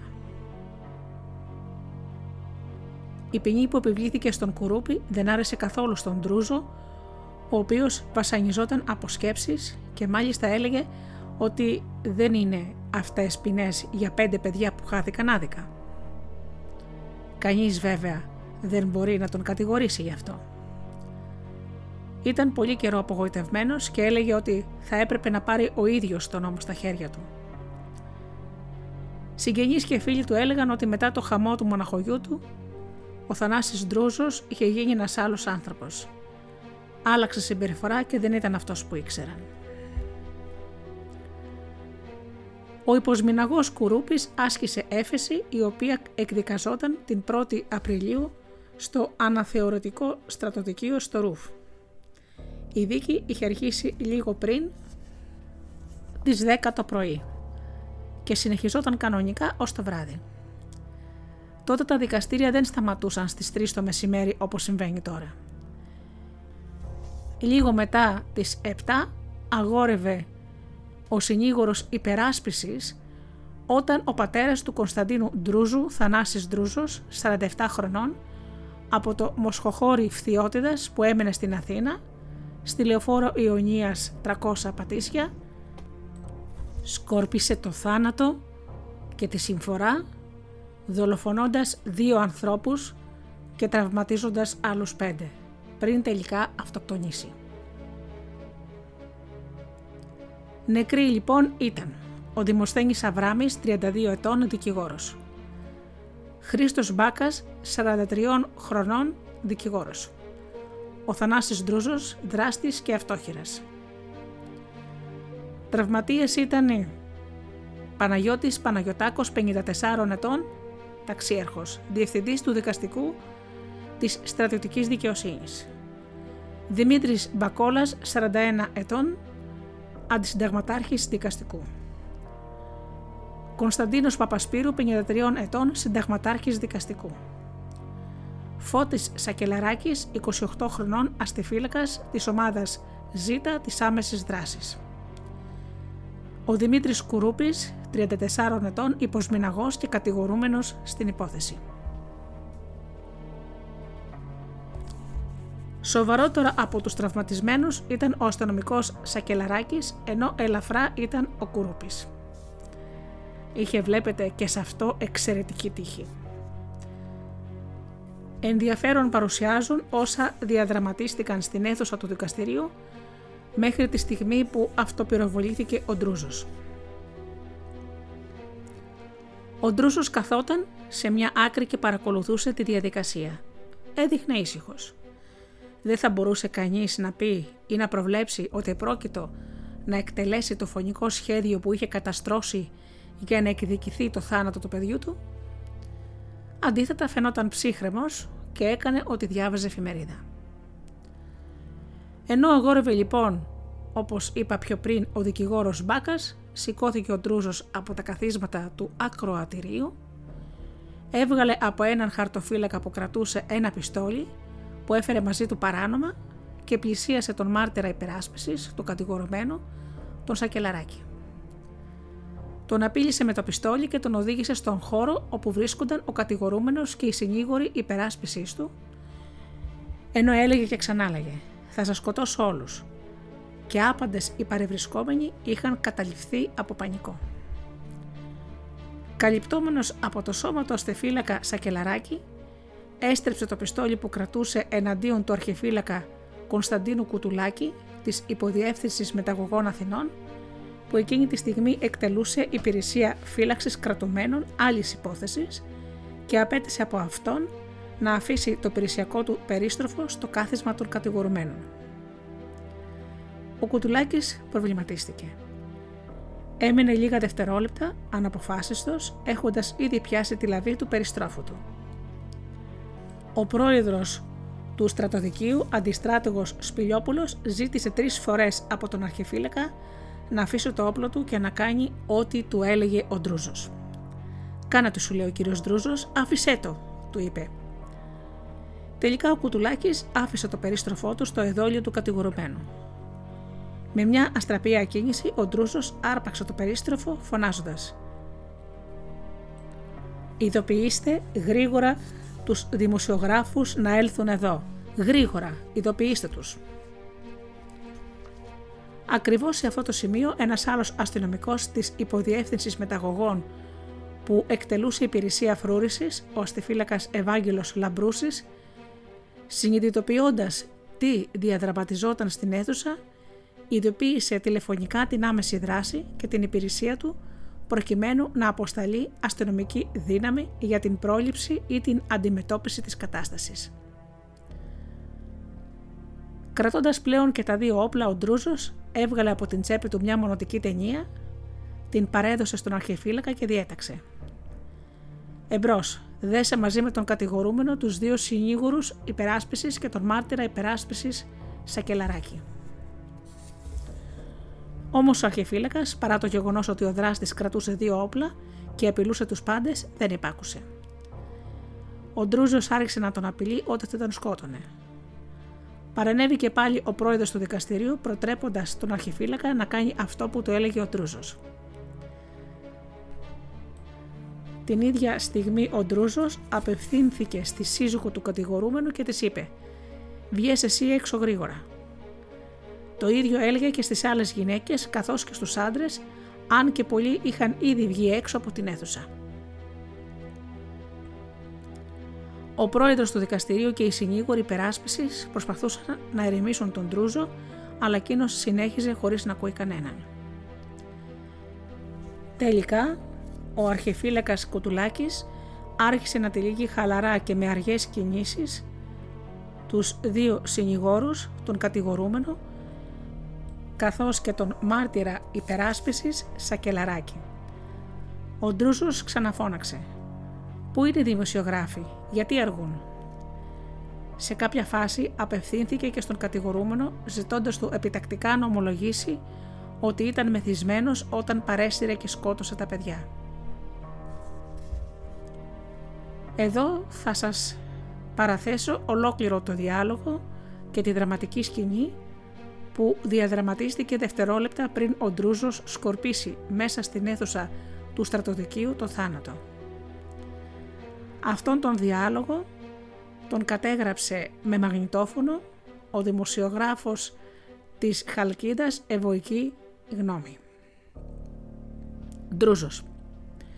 Θέλω να μαρτυρήσεις τώρα μπροστά σε όλους ότι ήσουν μεθυσμένος. Πρόεδρος. Όχι, αυτό που κάνετε κύριε Ντρούζο είναι άδικο. Ντρούζος. Οι κύριοι αστυνομικοί να περάσουν έξω. Περιμένει λίγο. Πες μου τώρα ξανά ότι ήσουν μεθυσμένος την ώρα που σκότωσες τα παιδιά. Κουρούπη. Μα το είπα ότι ήμουν μεθυσμένος. Τώρα το παραδέχεσαι. Εγώ 12 με 2 μιλάω με το γιο μου στον τάφο του. Εσύ με 2 εκατομμύρια είσαι έξω. Στρέφεται προς τους δικηγόρους. Όσο για εσάς τους δικηγόρους, προσπαθείτε να τον απαλλάξετε αφού πρώτα σκότωσα τα παιδιά. Πρέπει να αλλάξουν οι νόμοι. Πρέπει να αλλάξουν δικαστής. Μην το κάνετε κύριε Ντρούζο, μην το κάνετε. Δυστυχώς ο δικαστής που παρακαλεί τον Ντρούζο να μην πυροβολήσει δεν εισακούγεται.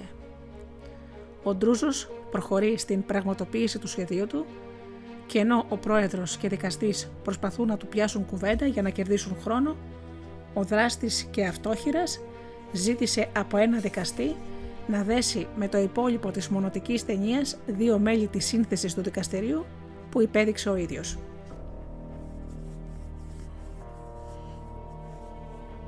Ο δικαστής υπάκουσε και τους έδεσε, αλλά και εκείνος χαλαρά όπως είχε κάνει και ο αρχεφύλακας.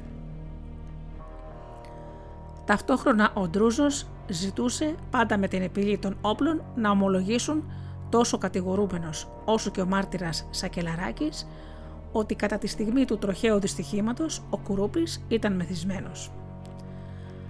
Αμέσως μετά απευθύνθηκε στον στρατιωτικό επίτροπο λέγοντάς του «Εσύ φύγε από την αίθουσα, έκανες το καθήκον σου, βγες έξω». Από εκείνη τη στιγμή και πέρα ξεκίνησε το μακελιό. Ο Ντρούζος άρχισε να πυροβολεί εναντίον των τεσσάρων δεμένων, των δύο συνηγόρων του κατηγορούμενου και του μάρτυρα υπεράσπισης. Εκεί έπεσαν νεκροί οι δύο δικηγόροι και τραυματίστηκαν σοβαρά ο Σακελαράκης και ελαφρότερα ο κούρουπης. Όμως ο Ντρούζος δεν σταματάει εδώ. Ανεβαίνει στην έδρα του δικαστηρίου και πυροβολεί εναντίον των δικαστών τραυματίζοντας τρεις από αυτούς, τους Μπακόλα, Παπασπύρου και Παναγιωτάκο. Εκείνη τη στιγμή ακούγονται οι σιρήνες των περιπολικών που έχουν καταφτάσει έξω από το στρατοδικείο. Τότε ο Ντρούζος στρέφει το πιστόλι προς τον κρόταφό του και θέτει τέρμα στη ζωή του. Έτσι δόθηκε τέλος στην αγωνία και στον κίνδυνο, όμως η συμφορά είχε ήδη επέλθει. Αυτή η φοβερή ομαδική σφαγή είχε συντελεστεί. Από εκεί και πέρα ακολούθησε πανζουλισμό μέσα και έξω από την αίθουσα. Φωνές, ουρλιαχτά, σιρήνες περιπολικών, ασθενοφόρων, πολλοί κόσμος, ενώ η κυκλοφορία στην Πέτρου Ράλι είχε διακοπεί. Νεκροί και τραυματίες διακομίστηκαν στον Ευαγγελισμό, στο Γενικό Κρατικό Νοσοκομείο Πειραιά στην Νίκαια, καθώς και στο 401 Στρατιωτικό Νοσοκομείο. Στα νοσοκομεία επικράτησε πανικός. Συνεργείο της εγκληματολογικής υπηρεσίας που έφτασε στον τόπο περισυνέλεξε το πιστόλι του δράστη και αυτόχειρα, το περίστροφο του αρχιφύλακα που είχε χρησιμοποιήσει ο Ντρούζος, 20 κάλικες, 24 φυσίγγια, 6 βολίδες και 6 θράσματα βολίδων που στάλθηκαν στα εργαστήρια για εξέταση.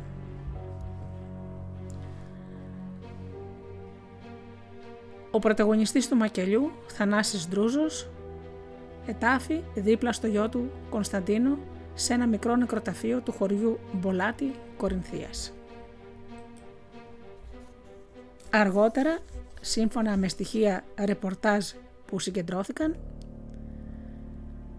λένε ότι ο Ντρούζος 20 μέρες νωρίτερα είχε ολοκληρώσει την κατασκευή του οικογενειακού τάφου. Είχε βάλει εργάτες να επεκτείνουν το μνήμα του γιού του, ενώ κάποιοι τον είχαν ακούσει να μονολογεί. «Γέ μου, πολύ γρήγορα θα έρθω να σε βρω». Αργότερα αποκαλύφθηκε ότι ο Ντρούζος είχε αφήσει επιστολή στην πρώην σύζυγό του όπου της έγραφε «Θα δικάσω εγώ τους φωνιάδες των παιδιών μας. Θα το κάνω για τις αθώες ψυχές των πέντε παιδιών. Δεν αντέχω άλλο την κοροϊδία». Η υπόθεση Ντρούζου, όπως ήταν φυσικό, συζητήθηκε έντονα. Πολλοί υποστήριξαν ότι ο δράστης είχε πάρει τον νόμο στα χέρια του αφού δεν έβρισκε ανταπόκριση από τη δικαιοσύνη. Άλλωστε, ο Ντρούζος έλεγε σε συγγενείς και φίλους αυτό ακριβώς, ότι θα έπαιρνε τον νόμο στα χέρια του για την ψυχή του μονάκριβου παιδιού του. Από τότε γράφτηκαν πολλά άρθρα και αναλύσεις από ειδικούς νομικούς και εγκληματολόγους. Ακούστηκαν όλες οι απόψεις. Όμως ό,τι και αν γράφτηκε, ο Ντρούζος δεν έπρεπε να φτάσει εκεί που έφτασε. Βέβαια, κατά βάθος όλοι μας ίσως σκεφτόμαστε το ίδιο. Ότι ο πόνος οδήγησε το χέρι του πατέρα να κάνει αυτή τη σφαγή. Έπρεπε να περιμένει την απόφαση του δικαστηρίου και να κρατήσει μέσα του τον πόνο για το χαμό του παιδιού του. Όμως μπορούμε όλοι να καταλάβουμε τον αβάσταχτο πόνο του. Όμως ο άνθρωπος πάντα έχει μέσα του αποθέματα δύναμης. Όμως μπροστά στον πόνο του πατέρα υποκλεινόμαστε όλοι. Και γενικώς στον πόνο του κάθε γονιού που χάνει το παιδιού του. Δεν δικαιολογώ τον Τρούζο που πήρε τον νόμο στα χέρια του. Η αυθαιρεσία πολλές φορές μπορεί να οδηγήσει σε επικίνδυνα μονοπάτια. Όμως μέσα μας όλοι σκεφτόμαστε τι θα κάναμε εμείς αν κάποιος σκότωνε το παιδί μας και δεν τιμωρούταν όπως του άξιζε. Αφήνω τις σκέψεις και τα συμπεράσματα σε σας.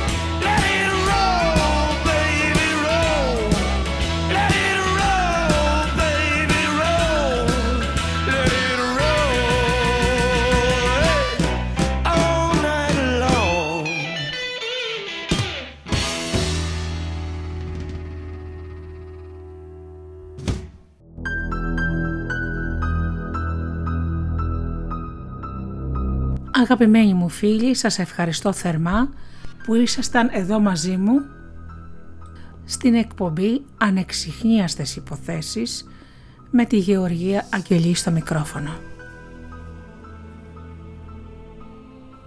Ανανεώνω όπως πάντα το ραντεβού μας για την επόμενη εβδομάδα και ως τότε σας εύχομαι να περνάτε καλά, να είστε καλά και αγαπήστε τον άνθρωπο που βλέπετε κάθε μέρα στον καθρέφτη. Καλό σας βράδυ!